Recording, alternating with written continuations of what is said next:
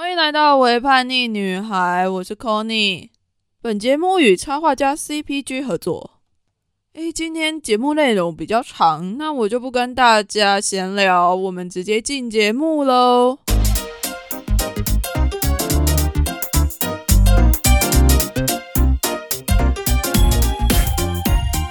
今天要跟大家分享的是我自己各种华丽的被出柜与出柜。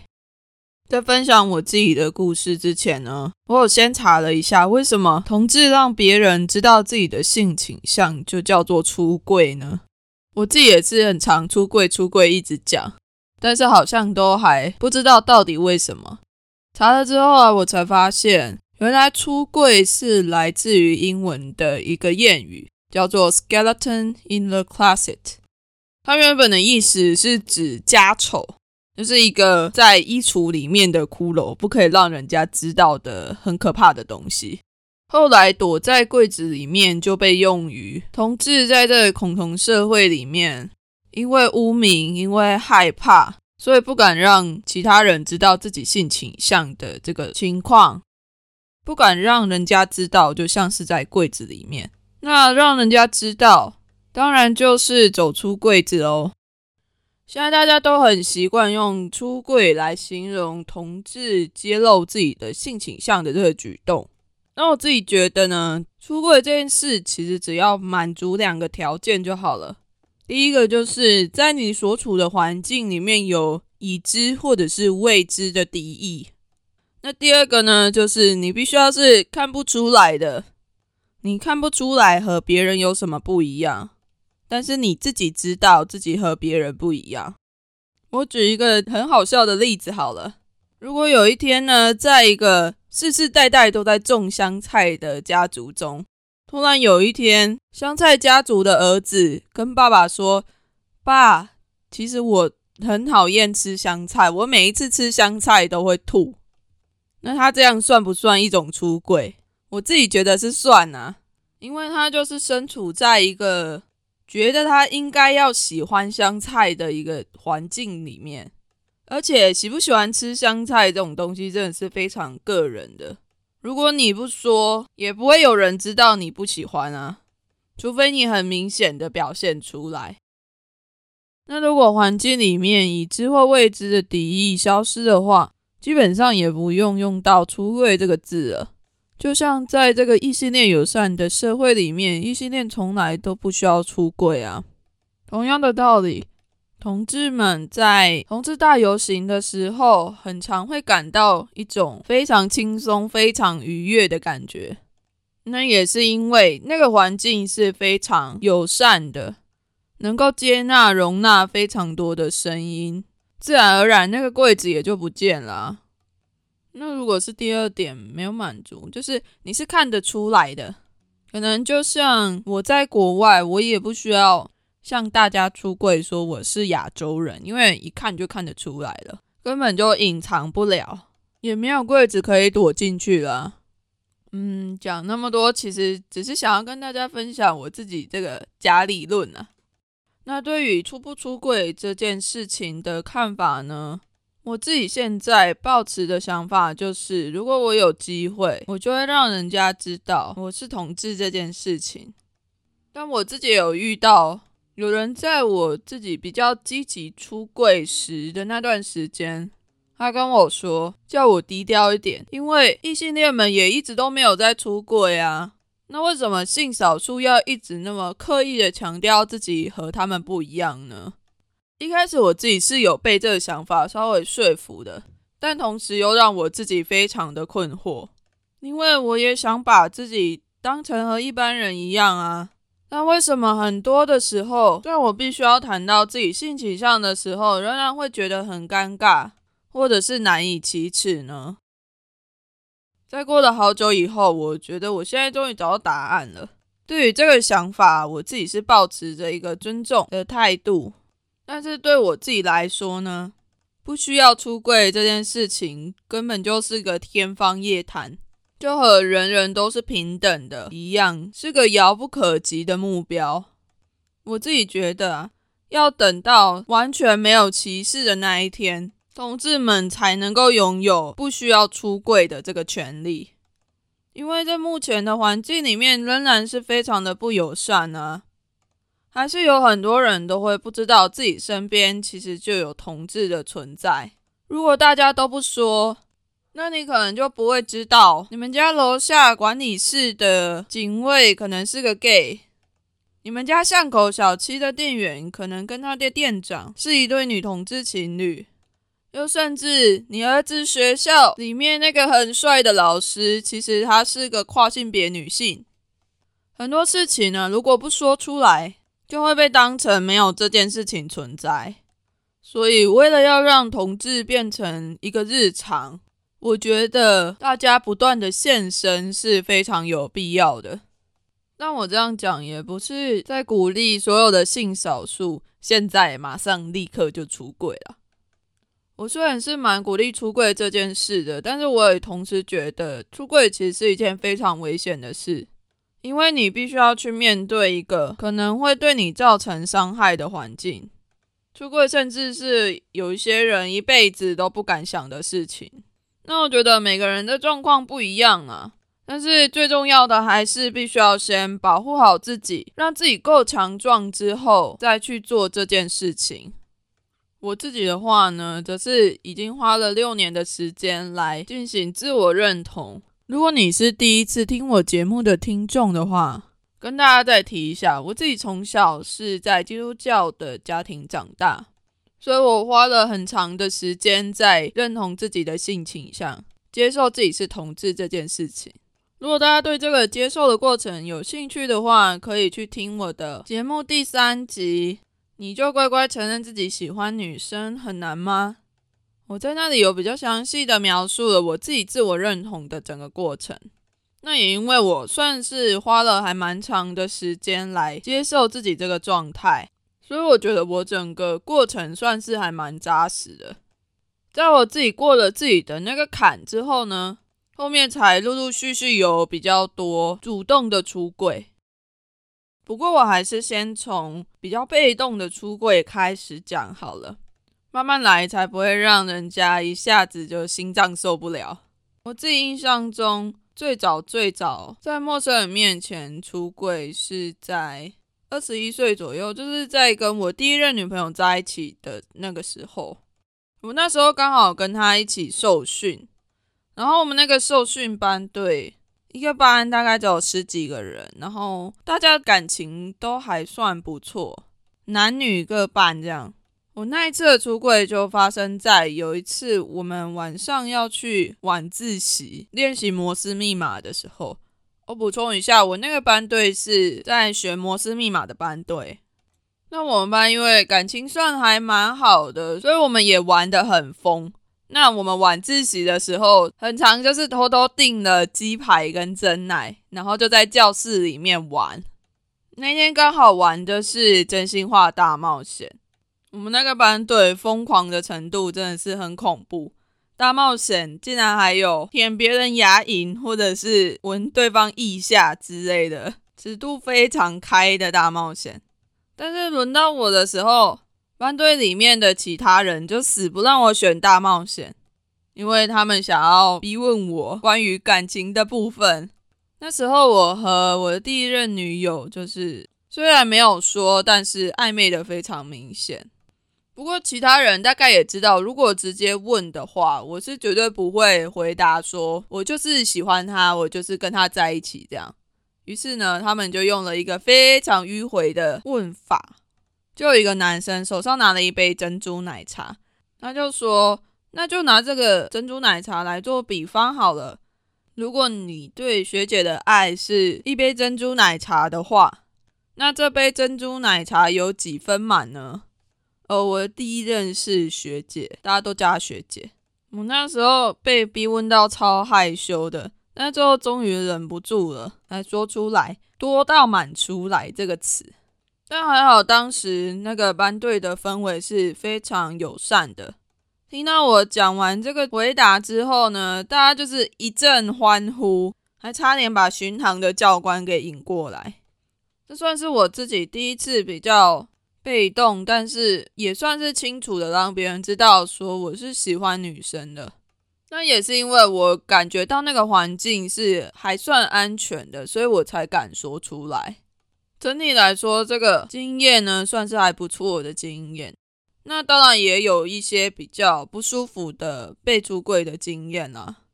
那这次我在某一间教会聚会的时候，我的那一间教会是小组教会，所以它会分成很多很多的小组，然后小组下面呢还会再分一个叫做小家。那每一个小组小家都有一个 leader。小组的 leader 就是小组长，小家的 leader 就是小家长。我那时候去那间教会的时候，也是进去了一个小家。基本上我是还蛮信任当时候的那些姐妹们，就是把他们当成朋友这样子。所以我那时候也有把我自己对于性倾向的困惑，还有我想要去参加同志游行的计划，都告诉我的一个小家长。他听完之后，并没有什么太大的反应啊。但是过没有多久之后呢，我就被小组在网上一个阶层的叫做区区长找去，找去干嘛？跟我聊这件事情呢？但是跟他们聊的时候，我当下并没有感觉到特别的不舒服，因为他们好像还蛮擅长跟年轻人讨论这些事情的，所以他们知道比较。不可以使用那些太偏激的语言，反而讲话都非常的柔和，也就还蛮关心我的想法的。而且我当时还蛮信任他们的，所以就是他们说什么话，我也是都把它听进去。有一个我还蛮印象深刻的部分是，那位区长在跟我讲这件事的时候，他还特别提到我剪短发的样子，他就是先称赞我。哎，你这样剪短发还蛮好看的诶但之后就话锋一转，他就说你这样很好看，没有错啦。但是你有想过，你头发剪得这么帅，然后你人又这么高，那你有没有可能让一些比较年轻的女孩因为你而跌倒呢？我这边做一下翻译机，他的意思就是你不要打扮成男生的样子。你这样子会害很多年轻的小朋友不小心就爱上你，变成同性恋。不过那时候因为我自己真的太信任教会里面的人了，所以我当下真的觉得当头棒喝，诶，我就开始反省自己，诶，所以我剪这样子真的会害到别人吗？于是就对我自己那时候比较帅气的外表感觉到质疑。而且后来，这个区长呢，还把我带去找了教会最高权力的女性，就是牧师的老婆，我们都会叫她师母。然后呢，他就这样子帮我跟那个师母出柜，就是说说我那时候的情况这样。那那个师母还跟区长一起帮我按手祷告，可是我也忘记那个时候到底祷告了些什么。不过后来啊。在二零一六年，互加盟又开始大肆的宣传的时候，我们那时候就看到一些性别团体在站。我之前去的那间教会也是互加盟。我本来想说，诶，没有啊，他们其实对我都还不错啊，本来想要帮忙站回去的。但后来我自己在查资料的时候，才猛然惊觉，嘿。我那个时候就是在让师母跟那个区长祷告的那个时间点左右，那个区长竟然就是代表我在的那间教会去参与成立互加盟这个行动的人。哇靠！看到的时候我整个震惊了一下。但说真的，在当下我并没有什么太大的背叛感。为什么呢？我后来想了很久，我才发现。也不是因为那间教会的姐妹真的对我特别的好，或者是怎么样，而是因为我自己真的太肤浅了。因为那个区长就是我的菜呀，他看起来真的很好看诶，站在讲台上面的时候，整个人都是闪闪发光的，让我的眼睛完全都离不开。这样也是因为这种喜欢的感觉实在是太强烈了，就让我真的很难去讨厌他。这大概也是为什么我没有办法变成那个互加盟口中说的那种前同志，因为我自己本人实在是太 gay 了，sorry 啦。说到这种被转介的间接的被出轨，我就想到我自己在部队的时候，其实也发生过类似的事情。部队里每个基层单位都会有一个职位叫做辅导长，那辅导长的职责呢，不外乎就是要心理辅导官兵，然后关注更多的是除了训练以外，除了工作以外的生活或是心理方面的层面。所以呢，每个辅导长在交接的时候，通常都会将连上官兵的一些状况交接给下一个辅导长。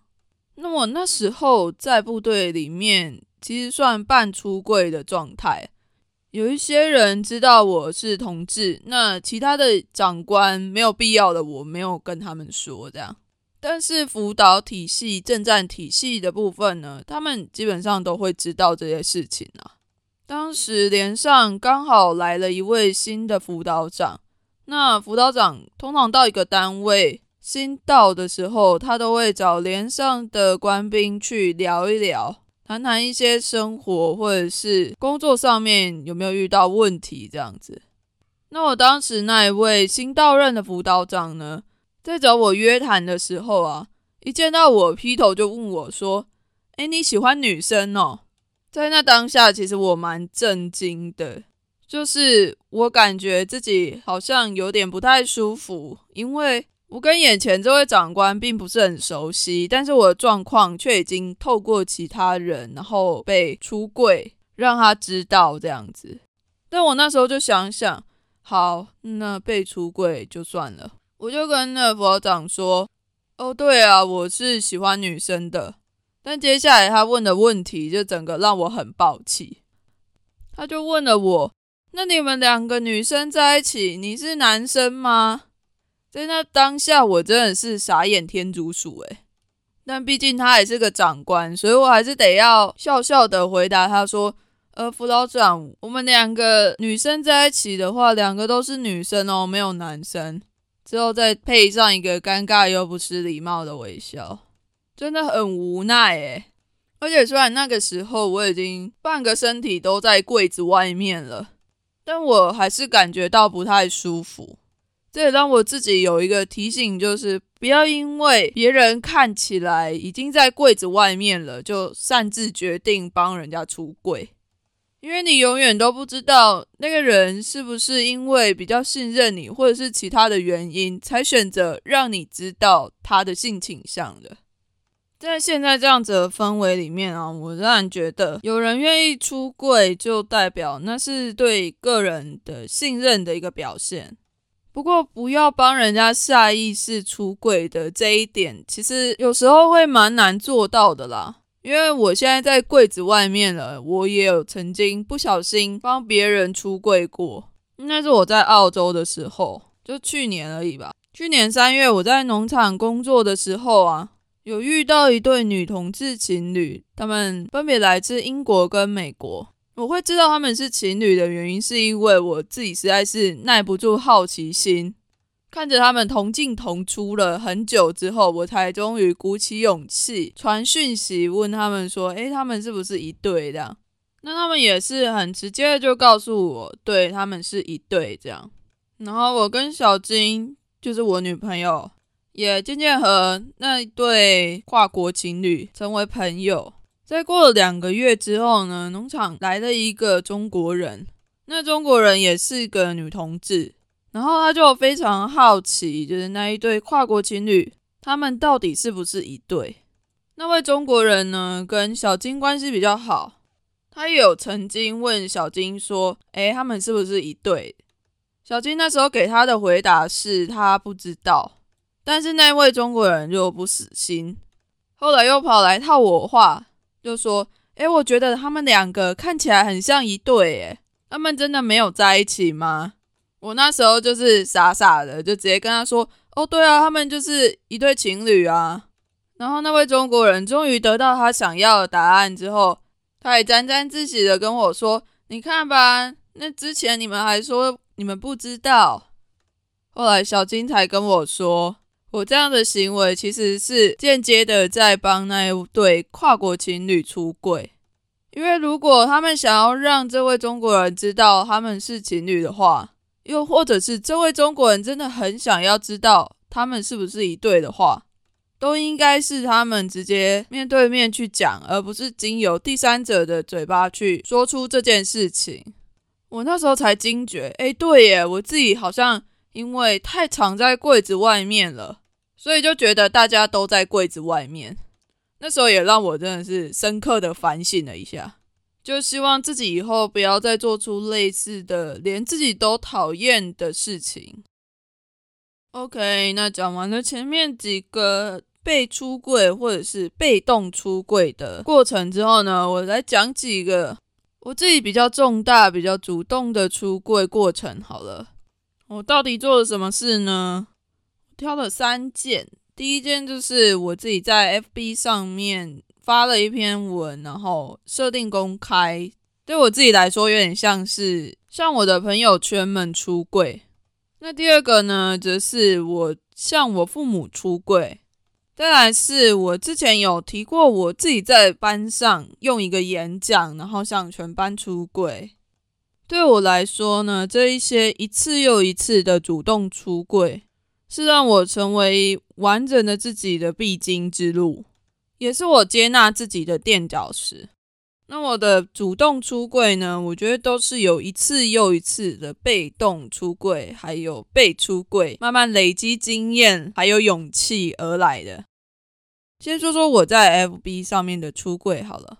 那一次的出柜呢，其实就是在我参加完二零一六年的高雄游行，我终于在板子上面写下“我是基督徒，也是同性恋”。我支持婚姻平权这样的标语之后，我才做出要在 Facebook 出柜的这个决定。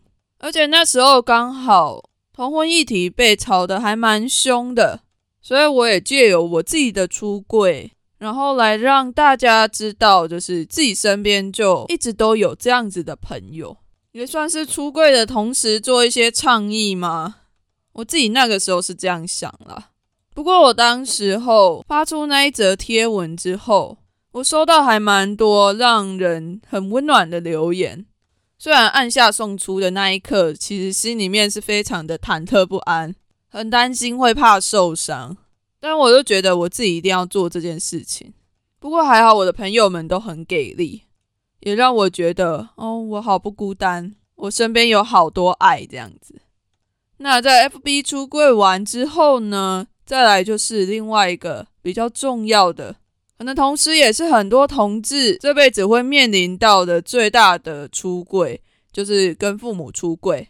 先说一下我们家，我们家我妈妈是一个非常虔诚的基督徒，那我爸爸基本上就是跟着我妈妈偶尔去教会这样。那我之前也有说过，我小时候待的那一间教会是还蛮反对同志的。也反对同性婚姻，所以我那时候不敢直接跟我妈妈面对面的出柜，甚至连传赖我都不太敢，所以我就决定对我妈妈，我要用写信的方式跟她出柜。那当然，这个决定也不是很突然的啦。自从我在 FB 上面出柜之后，我自己心里面就有一个底了，就是我迟早有一天会跟我妈妈、跟我爸爸出柜。所以从那个时候开始，我就慢慢的铺梗，我会有意无意的在家里放上一些彩虹的东西，在我的房间里面贴满了海报，就是同志友善的海报，甚至在我的车上插上彩虹旗。我的车，我的家人都会开，所以他们也都看得到这些东西。就这样若有似无的暗示、暗示、暗示。直到要出柜的那一天，我还记得那一天是我放完了一个长假之后，准备要回部队留守两个礼拜的那一天。为什么会选在那个时候啊？因为如果我在部队留守两个礼拜，我就两个礼拜不用回家啦，我也不用直接回去面对父母看到我出柜的信件的时候的那种尴尬，或者是愤怒，或者是难过，我也不知道。但我自己就有为自己留了一个后路，是我可以有一段时间不需要在家里，然后能够有一点距离，让彼此都冷静一下。所以我就在我离开家门之前，就把那封信放在桌上，然后就回部队了。至于我爸爸那边，我是传赖给他出柜了，就是没有像我妈那样子，我比较不担心我爸的反应了。不过还好，后来的结果是还蛮不错的。我妈在很快的时间内，她就传了讯息给我。后来她也给我了一封信。信里面就是写着，不管是我在什么样的处境下，他都会爱我，然后接纳我。虽然他退回了我给他的一本书，那本书叫做《圣经究竟怎么说同性恋》，他跟我说他不需要那本书，我留着自己看。但至少他对我的性倾向虽然不能完全理解，但是他是能够接纳我的。这一点我真的很开心，也很感谢。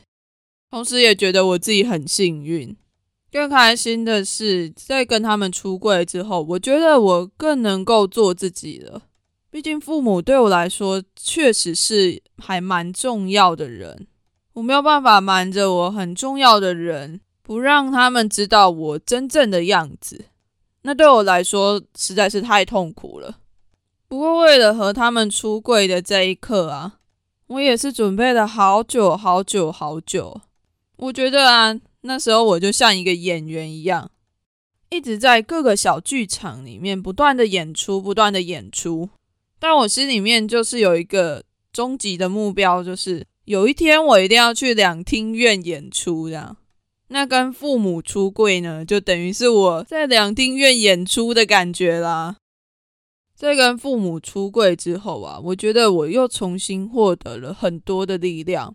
让我可以真的在很多的陌生人面前出柜，我也不会觉得害怕了。因为既然我重要的人都已经接受我了，那其他不重要的人对我的评价，事实上也不是那么重要啊。所以我觉得是从那个时候开始，我自己就整个人出到柜子外面来了。那也才会有后来的我在班上做了一个演讲，向全班出柜的故事。那时候我念的是英文系，在期中考试的时候，老师就指定每个人要分组，不限题目的用英语上台报告，做一个完整的英文报告。这样，那我那时候就跟另外两个同学一起报告，我就很主动的跟他们说：“诶，我想要做有关于 LGBT 的性别名词的解释。”那整个报告基本上都是我在主导的。所以我就做了 PPT，准备了一些演讲稿，然后就和同学一起上台报告了。但我没有跟跟我同一组的同学说的是，我即将要在那个报告上面跟大家出柜。哦，忘了跟大家说，我那时候念的是假日班，所以其实班上的同学呢，大部分都是年纪比我还大，差不多都是我爸妈的那个年纪的同学们。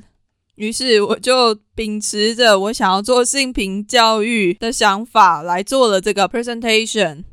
就我用英文跟大家讲说，对我就是女同志，所以大家以后不要再问我说有没有男朋友了哦。之后台下的爸爸妈妈们笑得超开心的。在那个时候，我就觉得，嗯，我干了一件很疯狂，但是又还蛮正确的事情。就其实也还蛮符合我一直以来的个性啊。就是违叛逆啊！到底是有谁会想要在英文报告上面出柜啊？后来老师在为我这个报告做评论跟结语的时候，也是有点讲的结结巴巴的，因为他可能真的第一次遇到这样子这么强的学生吧。